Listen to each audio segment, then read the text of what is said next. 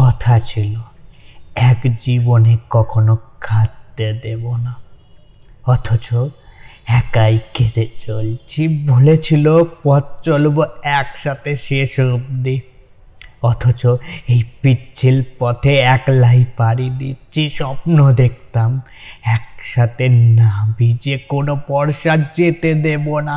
কিন্তু বর্ষা এসেই ঠিক চলে যাচ্ছে, আমাদের আর ভেজা হয় না খাইয়ে দিলে খাব না, এমন বায়না করা মানুষটা এখন কত রাত না খেয়ে তাকে, তাতে কারোর কিছু যায় আসে না।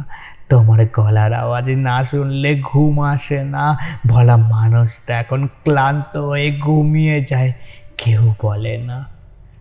তোমায় চাঁদ সূর্যকে দেখতে দেব না, এমনকি আজন্ম স্পর্শ করতে দেব না কাউকে তোমার তোমার গায়ে একটা কষ্ট আসবে না। সেই বলা মানুষটা এখন কতটা কষ্টে লুকিয়ে বলে।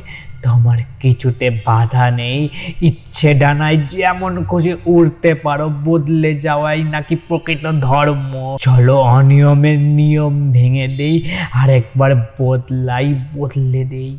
সব ভালোবাসার জন্য আরেকবার বদলাই, সব অভিযোগ খণ্ডানোর জন্য। বদলে যাওয়া তুমি হও বন্য জুড়ে আমি, আর আমি শ্রাবণ ধারা হয়ে তোমাতেই ছুঁই। বিদায় বন্ধু, আবার দেখা হবে এমনই একটা গল্পে, এমনই একটা তোমার গল্পে যেটা আমি বলব। রোজ এই চ্যানেলে বাই থ্যাংক ইউ আমার গল্পগুলোকে শোনার জন্য।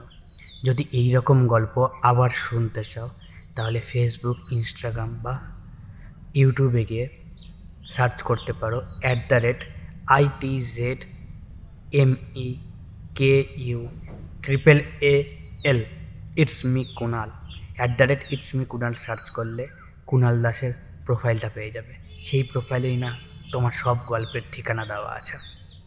খুঁজতে আর অসুবিধা হবে না। শোনার জন্য ধন্যবাদ। আবার দেখা হবে। হ্যাঁ আবার দেখা হবে পরের কোনো এক গল্পে। বাই